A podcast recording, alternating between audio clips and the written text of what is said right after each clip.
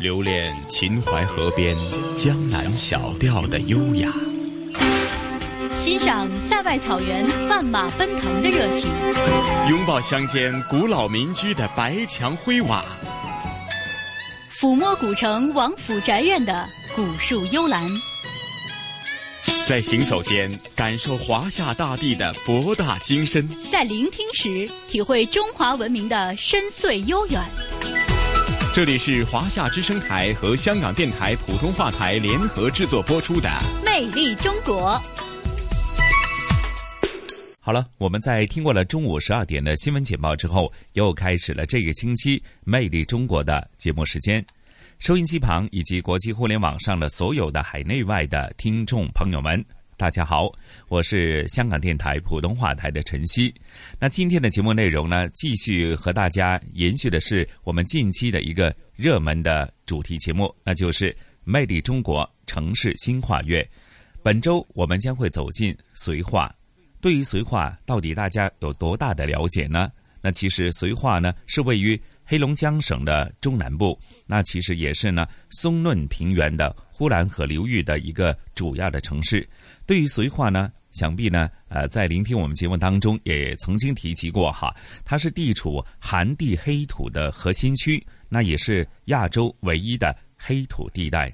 那或许大家就想到了，地处黑龙江省的话呢，会否就带有了很多北方的特色？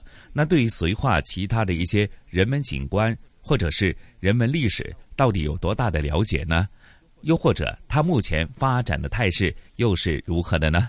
那接着下来的节目时间，就让我们一起走进这一期的《魅力中国城市新跨越》，让大家一起认识和走进绥化，来聆听在刚过去的星期三在当地进行的现场直播录音。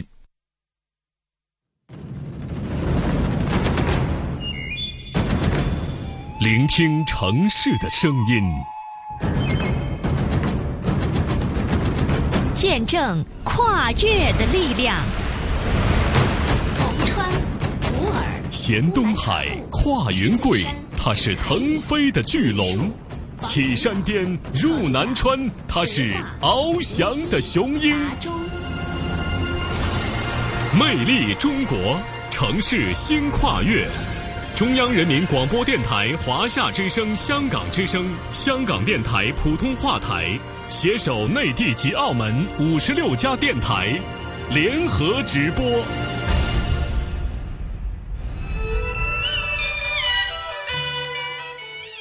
中央人民广播电台、华夏之声、香港之声、绥化广播电视台，收音机前的听众朋友，互联网上的网友们，大家好。我是中央人民广播电台主持人安心，大家好，我是绥化广播电视台主持人孙哲。您正在收听的是由中央人民广播电台、华夏之声、香港之声、香港电台普通话台携手内地及港澳五十六家电台联合制作的大型直播节目《城市新跨越》。今天我们来到了松嫩平原腹地的哈长城市群重要节点城市黑龙江绥化。我们今天的直播节目还非常荣幸的邀请到了绥化市委副书记、市长曲敏，欢迎曲市长做客直播间。曲市长，请您向听众朋友们打个招呼。各位听众、各位网友朋友，大家好，我是黑龙江绥化市委副书记、市长曲敏，很高兴有机会在这里和大家交流。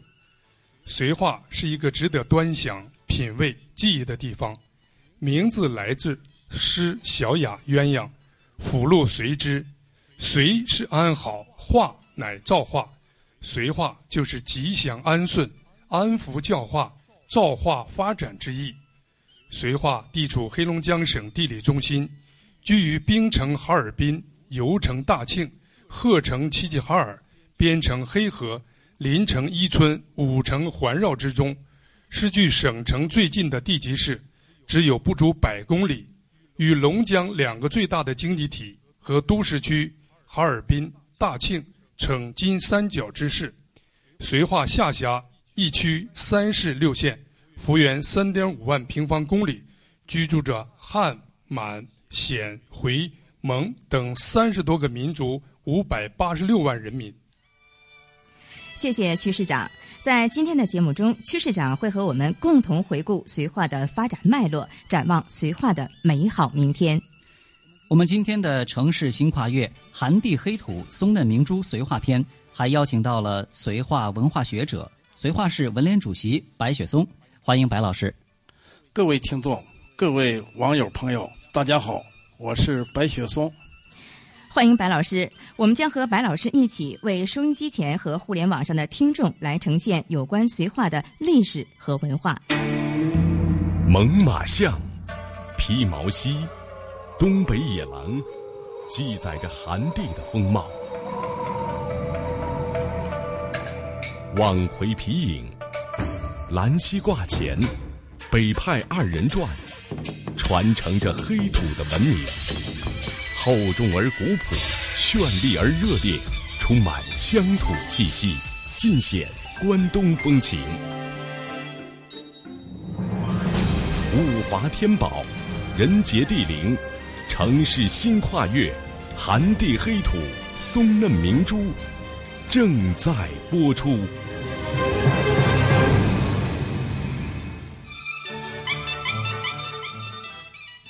安心啊，来到祖国北疆，通过这几天的生活，你对绥化的印象如何呢？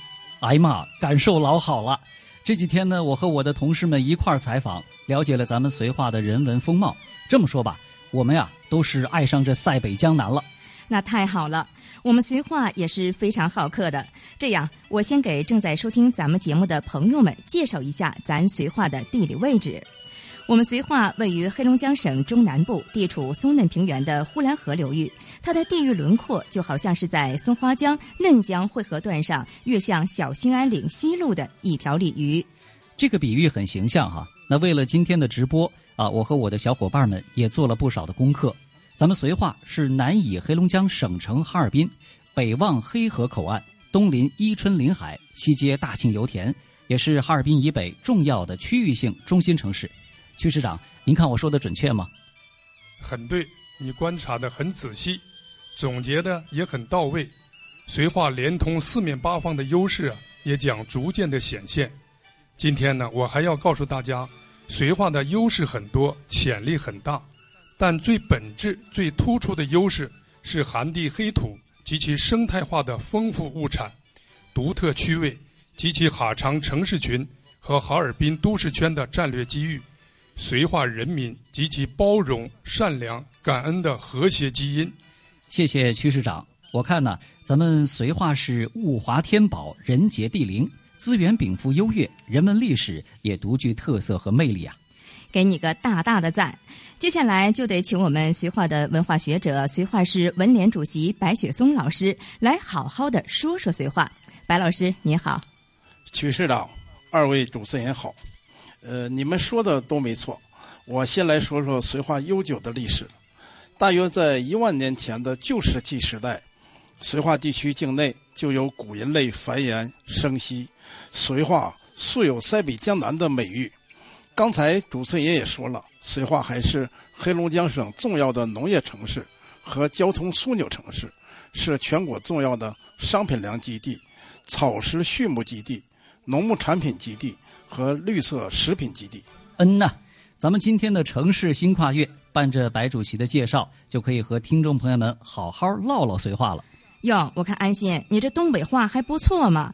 香港、澳门的朋友，这个唠唠啊，就是好好聊聊。行啊，孙哲已经开始给港澳的朋友们介绍咱们东北的语言文化了，这是把我的活儿给抢了哈。我也给你点个赞。那很多的港澳听众朋友，听说我们这次来到绥化。也很想更多的了解绥化。接下来，我们就请出香港电台普通话台的主持人陈曦来代表香港的听众朋友提出问题。Hello，大家好，我是香港电台普通话台的节目主持陈曦。动画片《冰川时代》已经是出到第五集了，里边的许多动物都是可爱的不得了，尤其是那头猛犸象，我身边的朋友啊都非常的喜欢。我听说全国唯一的猛犸象故乡就在绥化。能给大家介绍一下吗？那还有，我想知道啊，绥化正在打造寒地黑土之都，那能否给我们介绍一下寒地黑土的由来呢？好，感谢晨曦带来香港朋友们的问题。来，第一个问题哈，最近喜欢冰川时代，尤其是那头猛犸象的朋友，看来还真不少。我们央广的记者一家也非常喜欢这头猛犸象，这次还专程去到了猛犸象故乡的绥化青冈采访。我们来听听他采制的录音。看过电影《冰川时代》的朋友，相信和我一样，会对剧中亿万年前的那个寒冷的白色世界和生活在那个时代的动物们充满了好奇。而今天，当我来到青冈县第四季古生物化石博物馆，一切仿佛都在这里复活。眼前一具具来自第四纪晚期的古生物化石，都在向我们诉说着绥化这块寒地的悠久历史。呃，现在我们看到的呢，就是以猛犸象为代表的第四纪古生物动物群，其中呢有披毛犀、普氏野马、东北野牛、原始牛的化石骨架。这些古生物化石呢，全部出自于我们青冈本土，它们的真骨含量呢，都达到百分之八十以上。这就是本馆的镇馆之宝了——冰河巨兽猛犸象，它也叫长毛象，是世界上曾经最大的象。博物馆解说员告诉我，青冈县是第四纪古生物化石最聚集的地区，这里的古生物化石分布广、数量多、种类全。截止目前，全国出土的化石种类有八十多种，而青冈就有四十多种，因此这里也被称作“古动物乐园”。青冈县第四纪古生物化石博物馆馆长王双明：用专家的话说呢，现在如果说想解开第四纪古生物化石呢，只能在青冈这个地方，因为我们现在发现的从数量上啊，以及学术价值上啊，都是咱们首屈一指的。这么多的古化石能够在当地如此完好的保存，这和青冈县的地理位置和气候环境是分不开的。青冈县国土资源局局长丁金友。夏天的时候出土化石，地表的温度很高很高，但是呢，所富存化石那个地层寒气逼人，人都得穿上棉衣服才能下到里面，否则的话待上几分钟人都受不了。所以就是说，这个化石所富存的这个地层，它这个温度啊，始终是在一个低的温度下保存。看来，没有绥化的这方寒地，就没有今天如此多的保存完好的古生物化石。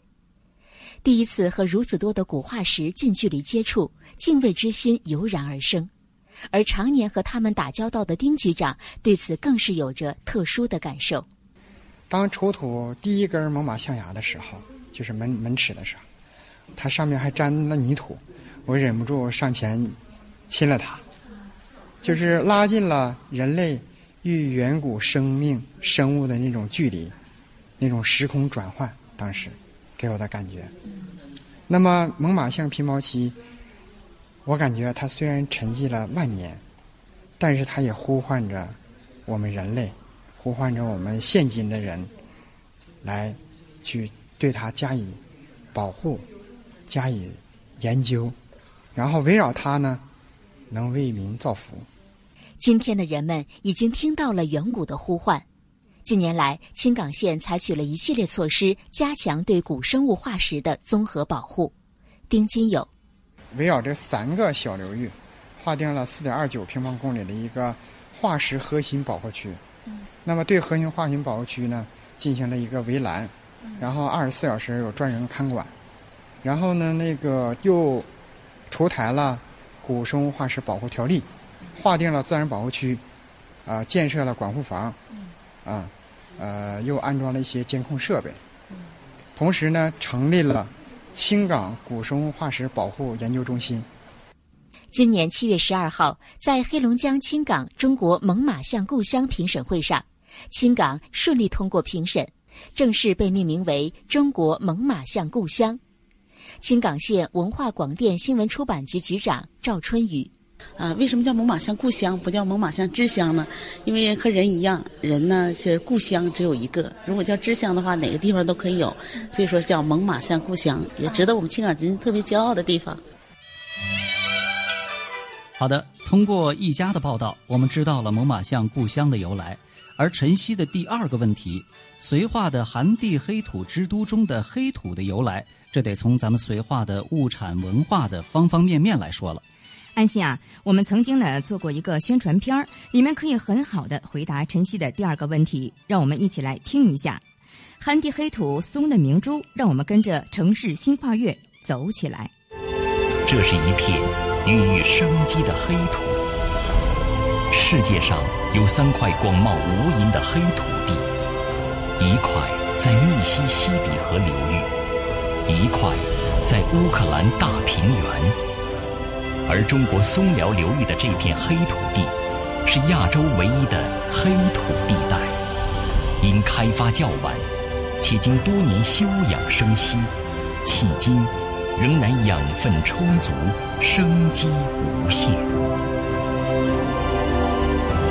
这里的黑土层厚度达六十到一百厘米，形成时间约一万两千年至四万年。土壤中有利于植物生长的腐殖质含量是黄土和红壤的五至十倍，因其分布在四季分明的寒温带，所以得名寒地黑土。绥化就在这片黑土地的核心区域。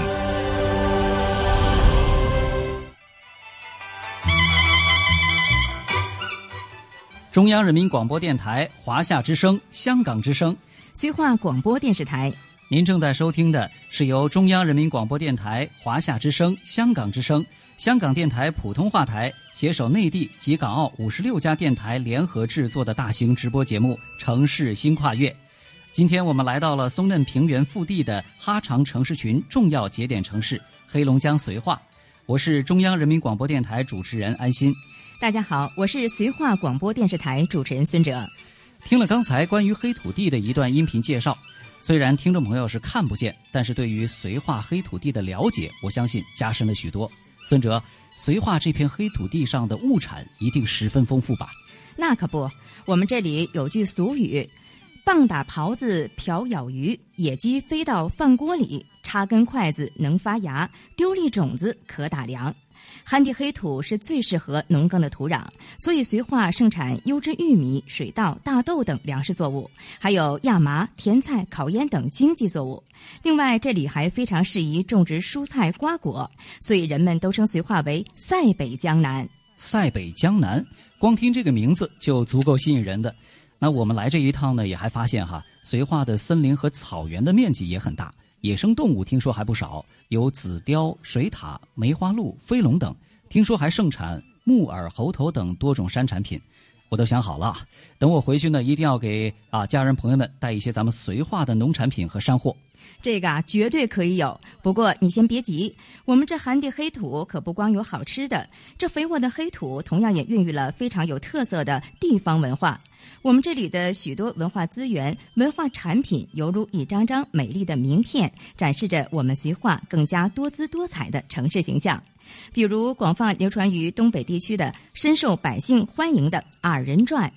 关于二人转与咱们绥化的渊源，我们就有请今天的嘉宾、文化学者、绥化市文联主席白雪松老师给大家介绍一下。我们绥化海伦的二人转呢，非常有特色。海伦就是绥化下辖的一个县级市，位于今天的绥化北部。海伦的二人转是由清末民间的蹦蹦戏发展过来的，到今天它的突出特点是，大多是以当下现实题材为主，以乡土生活为背景，语言通俗幽默，让人们在轻松快乐的笑声中体会人生的大道理。上世纪六十年代初，海伦二人转。由刘散一人转向专业演员化。改革开放后，海伦二人转曾经达到了创作和演出的高峰，其中有三十多部作品获国家和省级奖，得到了东北三省区域专家的肯定。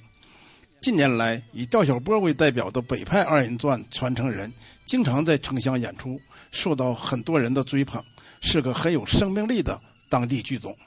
谢谢白老师的介绍。我们的央广记者也去到了有着“中国民间艺术之乡”称号的绥化海伦市，采访了刚才白老师提到的赵小波。请听央广记者陈飞采制的录音。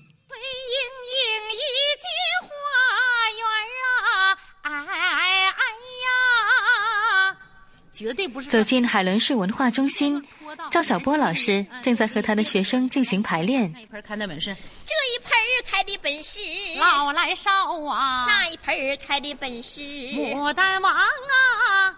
对，一定要就是眼前的赵小波，风姿卓越，眉目流盼。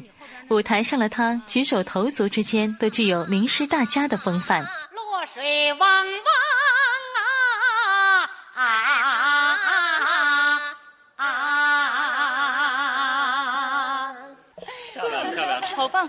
老师，这是什么戏呀、这个是西厢观花一段。现在呢，就是说你别让赵小波从小就对二人转着迷不已。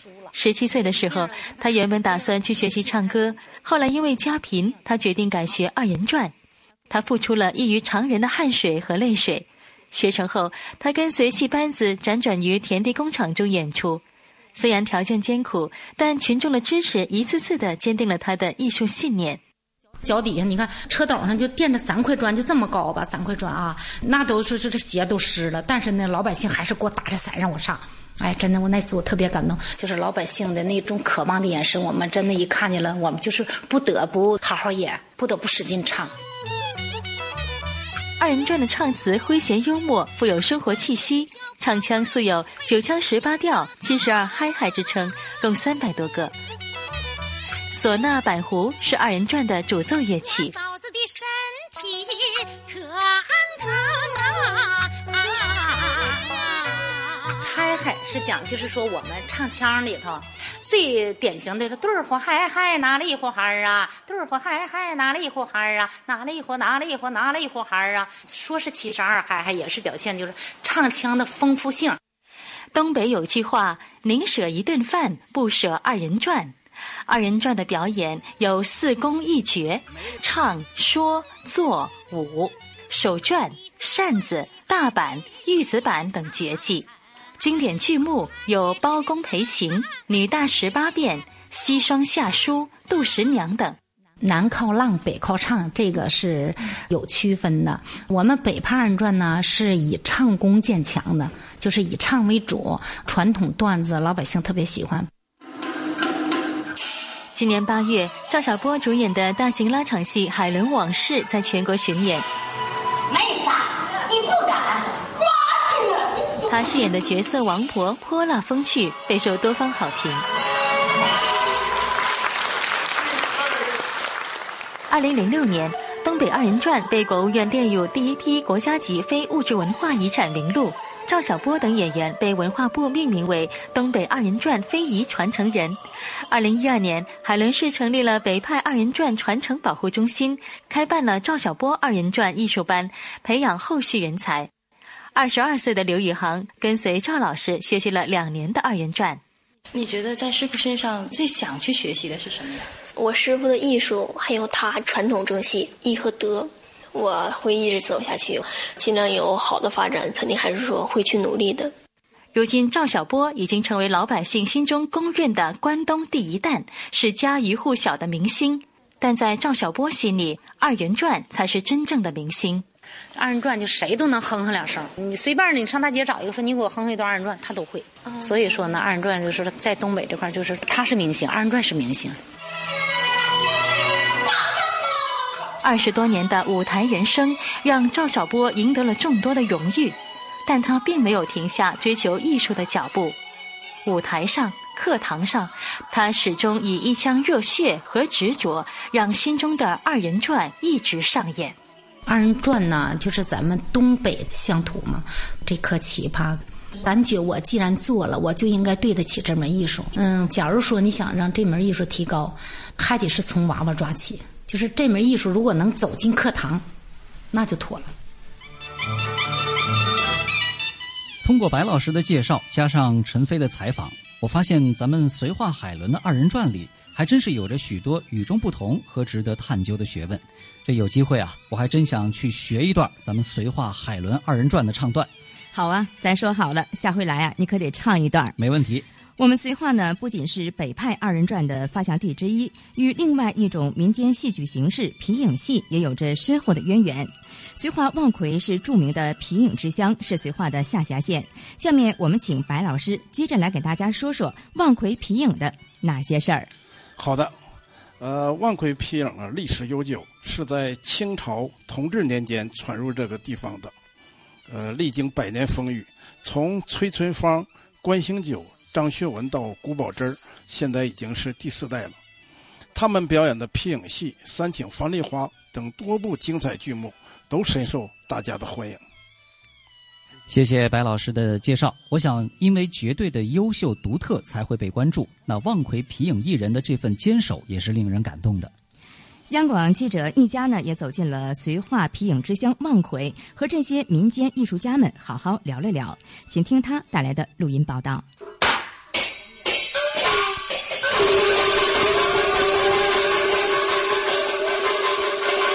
好，我是记者一家。我现在呢是在黑龙江省望奎县文化馆，在我身后啊，一出精彩的皮影戏正在上演。水路啊，有啊，一路好好的服侍太太，不要懒惰偷懒，晓得了。六十八岁的国家级非物质文化遗产代表性传承人。望奎皮影戏第四代传人古宝珍，一手拿着皮影人物，一手攥着铜鼓，踱步向前，按照剧情把手中的皮影人物在白幕上翻滚着。第一次如此近距离的观看皮影戏，我深深地被这美轮美奂的皮影和韵味十足的唱腔所吸引。演出结束后，我迫不及待地到后台去一探究竟。给我们介绍一下，刚才听到非常精彩的这个演出，它的名字是什么呀？呃，它的名字就是那个《巧虎抢亲》。哦，它讲的是什么故事呢？它讲的是五峰会当中的一个折子戏，演这个皮影吧，这一场戏七八个人，不超过十个人。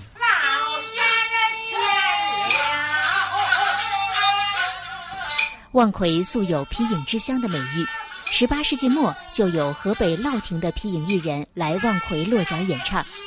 望奎皮影在本地皮影的基础上，大胆吸收河北乐亭影腔调，形成黑龙江两河水皮影的韵致风格。二零一一年，作为中国皮影戏的一部分，望奎皮影戏正式入选人类非物质文化遗产代表作名录。古宝珍，望奎县皮影吧，就是什么呢？这个江北派皮影，它跟那个。陕西、山西呀，跟那个辽宁都不一样，它的唱腔也不一样，影人的做法也不一样。俺们那个挺讲究这个图像的，就是那个这图像非常好看。江北派皮影，再一个江北派皮影唱腔呢，它非常繁杂，唱腔的曲调子比较多，吐字的清晰，唱腔还得优美。台上一分钟，台下十年功。想要真的演好皮影戏，做到人影合一，绝非易事。没有几年时间的练习，根本不可能上台表演。古宝珍，就是唱腔啊，呃，和拿影的呀，和打击乐都得配到一起，配合到一起。呃，说话跟他都得对。你像说话，你到哪里去呀？就是这这个都得都得配合上，天天学。嗯，你就没有三年的话，你都学不会那也。为了把这门传统艺术传承下去，古宝珍发动了整个家族。他的女儿关海英今年已经四十多岁了。为了来排练节目，她每个月都要来回几十公里，和老艺人们练上几个小时。刚开始是不情愿的，现在就是慢慢的喜欢上了，决心把这门古老的艺术就是传承下去。谈到未来皮影戏的发展。这些年近花甲的老艺人们对后来人寄予厚望，他们希望能有越来越多的年轻人了解皮影戏、喜欢皮影戏、学习皮影戏。皮影戏老艺人张淑荣，让各处对这个望奎这皮影有一个印象，因为它是世界级的了，永远不能把它失传了，得给它传留下去。谢谢一家带来的报道。让我们有声有影的感受到了望奎皮影的艺术魅力。孙哲啊，这个绥化有二人转，还有皮影戏。那这么说来啊，绥化算是一个民间戏曲之乡了。那是当然了，不仅有你说到的这两个，我们绥化的其他一些艺术形式呢，也都有着特色鲜明、博大精深的特点。这是一片滋养绿色的沃土，这是一片升腾希望的热土，这是一片美丽祥和的乐土。建设寒地黑土之都，打造特色产业之城，构筑田园养生之地，蘸着时代的华彩，挥起如船的巨笔。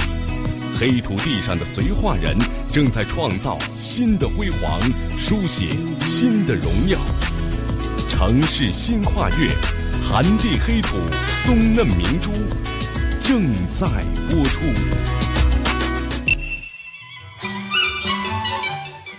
中央人民广播电台、华夏之声、香港之声、绥化广播电视台，收音机前的听众朋友，互联网上的网友们，大家好，我是中央人民广播电台主持人安心。大家好，我是绥化广播电视台主持人孙哲。您正在收听的是由中央人民广播电台、华夏之声、香港之声、香港电台普通话台携手内地及港澳五十六家电台联合制作的大型直播节目《城市新跨越》。今天我们来到了松嫩平原腹地的哈长城市群重要节点城市黑龙江绥化。经过咱们今天城市新跨越节目前半段的介绍，我们了解了在绥化的寒地黑土上拥有丰富的资源、灿烂的文化。我想，没有到过绥化的听众朋友，也一定还想了解绥化这座城市的经济民生方面的情况怎么样。这个呀，咱们还是得听听曲市长的介绍。曲市长，好。近年来，绥化市委市政府紧抓省委省政府产业项目、重大基础设施和脱贫攻坚三个一号工程，经济社会民生事业发展取得了可喜的成果，经济实力快速提升。“十二五”期末经济总量上升到全省第三位，今年一至八月份主要经济指标增速居全省前列，产业项目强力推动。五年累计开工建设产业项目两千四百一十六个，完成投资一千七百零八亿元，现代农业优势凸显，被国家确定为粮食高产创建示范市和国家级现代农业示范区，绿色食品及农产品精深加工迅猛发展，城乡面貌显著变化，获得全国文明城市提名资格。民生和社会事业全面进步，推进脱贫攻坚十大行动，群众获得感不断增强。谢谢曲市长。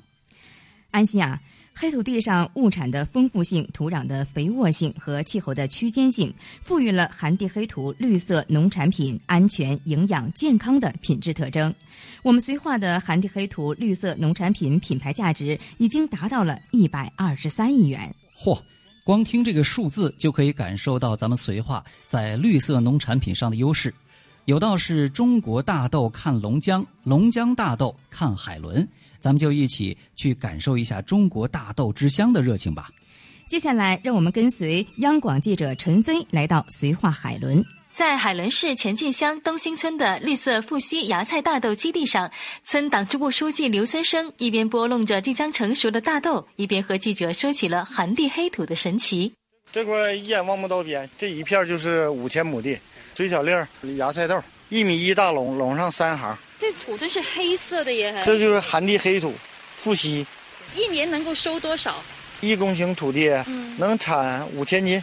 什么时候可以收割？九月下旬，出加工之后就是筛选，直接就直销了。还要继续扩展那个种植面积吗？对，大约也就是再往周边辐射，再能辐射一万多亩。刘先生提到的硒元素对人体具有增强免疫力的功效。海伦市富硒办副主任周洪成告诉我们，海伦市坐落在富硒带上，目前正积极发展富硒农业产业，全力打造集富硒产品生产加工为一体的生态富硒产业发展基地。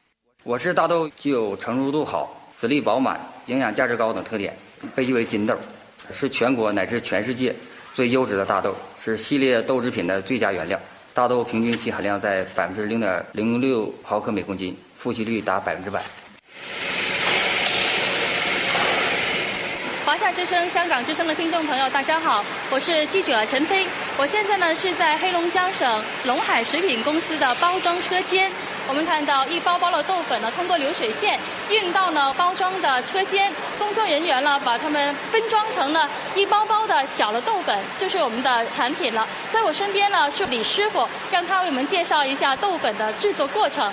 豆子来之后呢，咱们经过清选、精选、烘干、冷却，十五道工序出成品。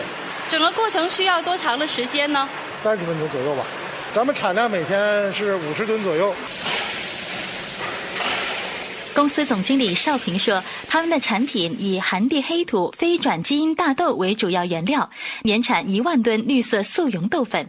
全年呢，我们计划生产豆浆粉是一万吨，预计产值达到一点三亿元，销售收入八千九百万元，利税一千两百万。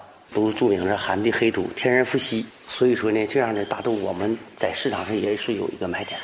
近年来，国家推行农业供给侧结构性改革，海伦市优化大豆种植结构，发展大豆深加工产业。从另一方面，促进了大豆种植。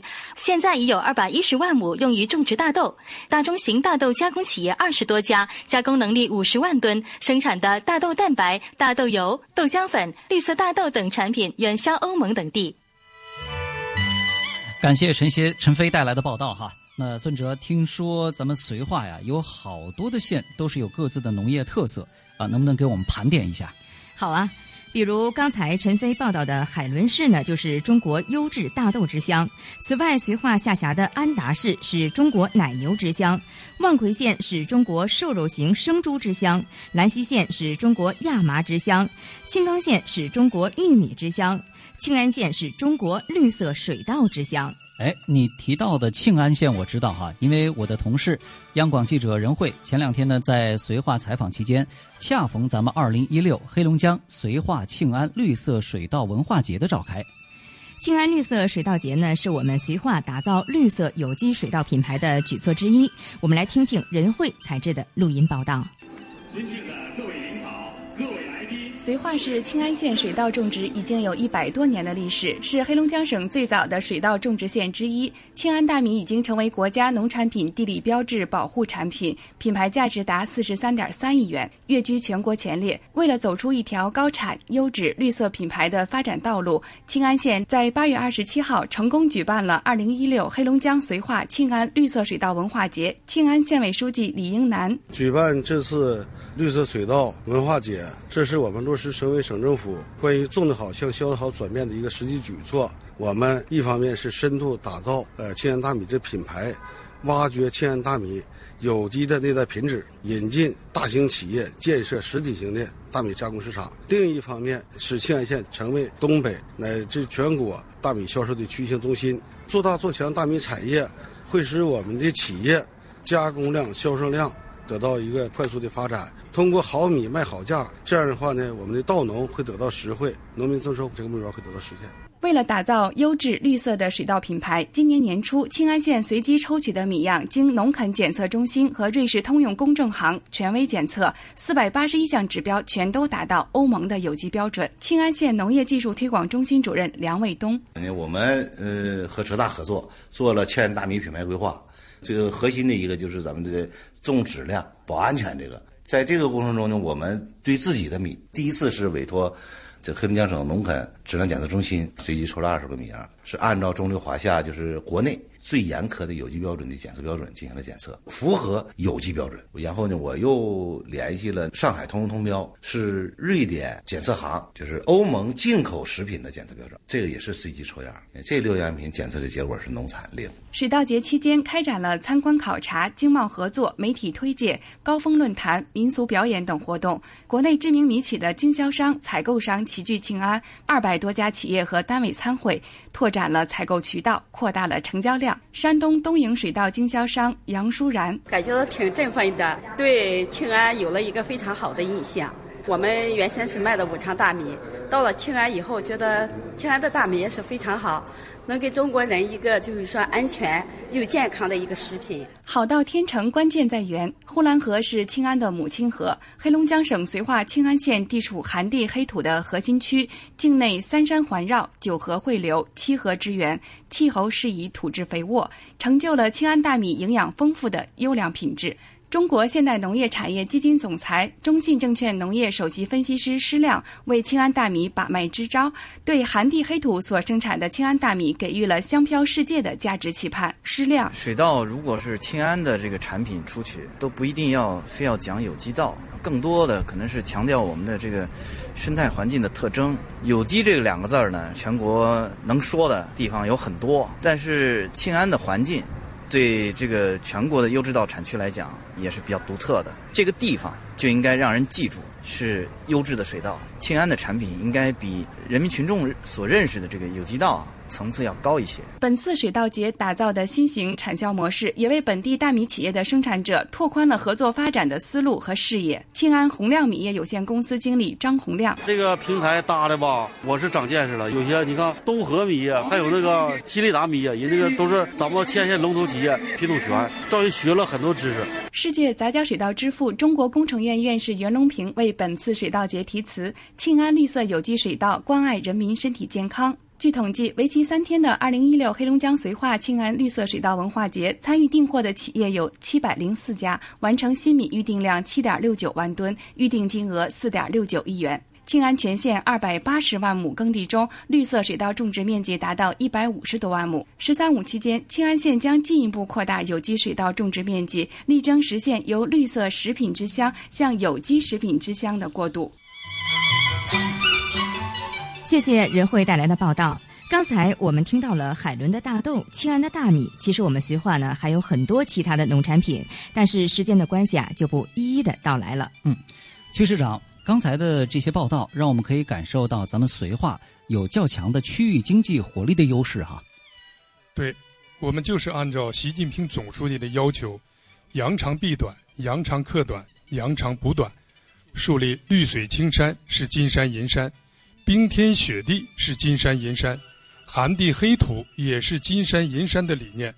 现在啊，我们启动了以五大发展理念为总动力，创新发展和创新驱动为主引擎的火车头，和新模式、新业态、新经济、新环境、新担当等为新动能的动车主计划，在需求侧管理和供给侧改革上聚焦发力。奋力走出绥化振兴发展的新路子，努力打造寒地黑土之都、特色产业之城、田园养生之地。曲市长，呃，其实如果从撤地设市的时间算起，好像绥化呢只有十几年的历史，算是一个非常年轻的城市了。您能给我们介绍一下，在未来的一段时间，绥化在城市发展规划上的思路和目标吗？好，就是要。努力优化三个功能区布局，大力推进三种经济形态转型升级，打造具有发展活力的区域发展新引擎。一是发展城市经济，加快哈大绥都市圈副中心城市和区域中心城市建设，打造寒地黑土之都，做美做强做大是本基，建设寒地黑土绿色物产生产加工中心、交易集散中心。信息发布中心、价格形成中心、特色文化展示传承中心和特色物产品尝体验中心；二是发展县域经济，加快龙江腹地成长带和卫星城建设，打造特色产业之城，做特做优做强县市区，实施一县一园区一主导产业战略，推动产业链、价值链、供应链。叠加发力，打造绿色食品之城、精细化工之城、生物医药之城、亚麻纺织之城等。三是发展镇村经济，加快特色小镇和一村一品建设，打造田园养生之地，做精、做专、做美镇村，建立和完善利益连接机制，推动以村为基本单元的复合型经营主体家庭农场。企社合一等新模式，大力发展共享经济、私人定制、寒地黑土家、互联网加、庭院经济家等新兴业态，统筹推进候鸟式养老与田园式养生，引领城里人下乡享受田园风光。嗯，曲市长，打造寒地黑土之都、特色产业之城、田园养生之地，是绥化走出全面振兴路子的一个具体实现的路径。那么，要走好这个路径的话，还有哪些具体的工作要做呢？概括的讲，就是打好一套组合拳：一是做好改造升级老字号，深度开发原字号，培育壮大新字号这三篇大文章；二是激活粮头实尾、农头工尾。由头化尾，三头三尾；三是推进农业一二三产业、健康养老旅游产业、产城人三个融合发展；四是优化城乡营商安全稳定三个环境。刚才区市长呢提到了“互联网加”这一点，给我的印象呢特别的深刻。确实啊，农产品不仅要种得好，还要销得好。接下来，咱们就跟随记者一家去到绥化市北林区正大电子商务孵化园走走瞧瞧，感受绥化的绿色农产品通过互联网加走出去的步伐。走进黑龙江省滨北正大农业集团有限公司，清脆的打印机声不绝于耳。这对于都市人来说再熟悉不过的声音，在网络运营部经理江旭听来却是无比的喜悦。因为这意味着他们的农产品电子商务平台又接到了新的订单。基本上都是每天集中打，呃，早上打一批，中午打一批，还有晚上打一批。呃，打出之后我们进行分类，分类之后我们送到这个快递公司，经过他们的分拣，按各省分拣之后，他们就运到全国各地。这个工作量是不是挺大的？一天这个单子大概能打多少张？嗯，从几百到几千不等。借助互联网加的东风，北林区在现代农业水田示范区建设物联网平台信息系统，对水稻种植、运输、仓储、销售进行全程控制，同时引导和鼓励水稻加工企业建立网店，让绥化的高品质大米方便快捷地走进千家万户。假如说咱们想买这个大米，咱们就可以点一下。点下以后，然后咱们可以就是翻到下面，它有一些介绍啊，还有画面，觉得可以的情况下就可以立即购买。立即购买就是可以直接就可以付钱，然后我们这边就可以销售打包装。咱们的物流都销售都属于空运，一般远的地方，正常来说最快的情况下是两三天，最慢的情况下也就四天已经到了。怎样实现由种的好向销的好转变，卖出高品质农产品应有的价格，是农业大市绥化面临的一个重大课题。通过搭建电商平台，就能有效减少销售的中间环节，降低经营成本，增加农民的获利空间。黑龙江省滨北正大农业集团有限公司网络运营部经理江旭。我们现在主要是说订单式的，比如说现在今年我们这个米的品种比较好，完我们就按照这个种子发放给这个农民，完之后按照他们这个订单式的，我们可能是比这个市场上再高一高一些价格再回收回来，按照我们的品种，通过他们的米，完我们进行呃筛选、加工、包装之后，呃做成品牌的米，在网上再再销售，通过这个线上再拉动线下。大米增值了，我们把这个农民这块儿，这个这个费用也也就是让他们也同时也增值了，销量增加了，利润提高了。如果说互联网加为农产品插上了飞向全国各地的翅膀，那么这飞翔的背后离不开探索的智慧和尝试的勇气。黑龙江省滨北正大农业集团有限公司董事长任秀波：原来的时候，事实上来说，要要销到就是全国各地多少个省市。要没有互联网，实际上是很难，因为哪个地方都得设办事处啊，还要设人员，还要配置。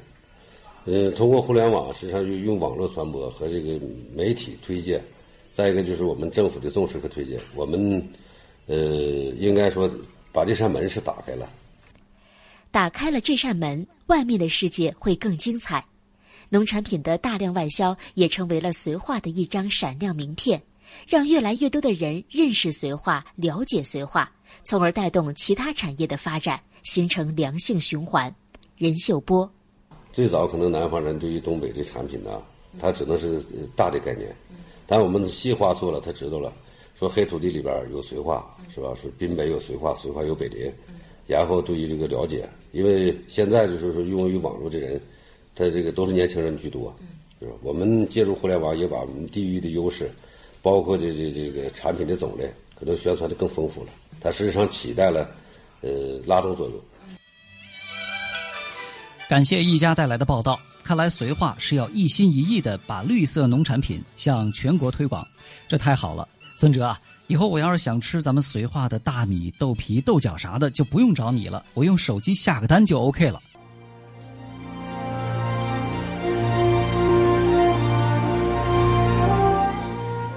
海阔天高任飞跃，风正潮平好扬帆。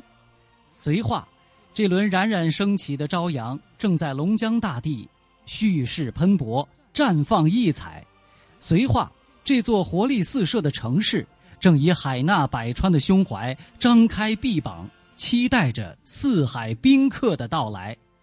踏上这方热土，天地将因此而广阔，事业将因此而辉煌，人生将因此而精彩。美丽的绥化欢迎您，开放的绥化拥抱您，多情的绥化期待您。朋友们，城市新跨越，寒地黑土，松嫩明珠绥化篇就到这里，感谢您的收听，再见。欢迎再来绥化，再见。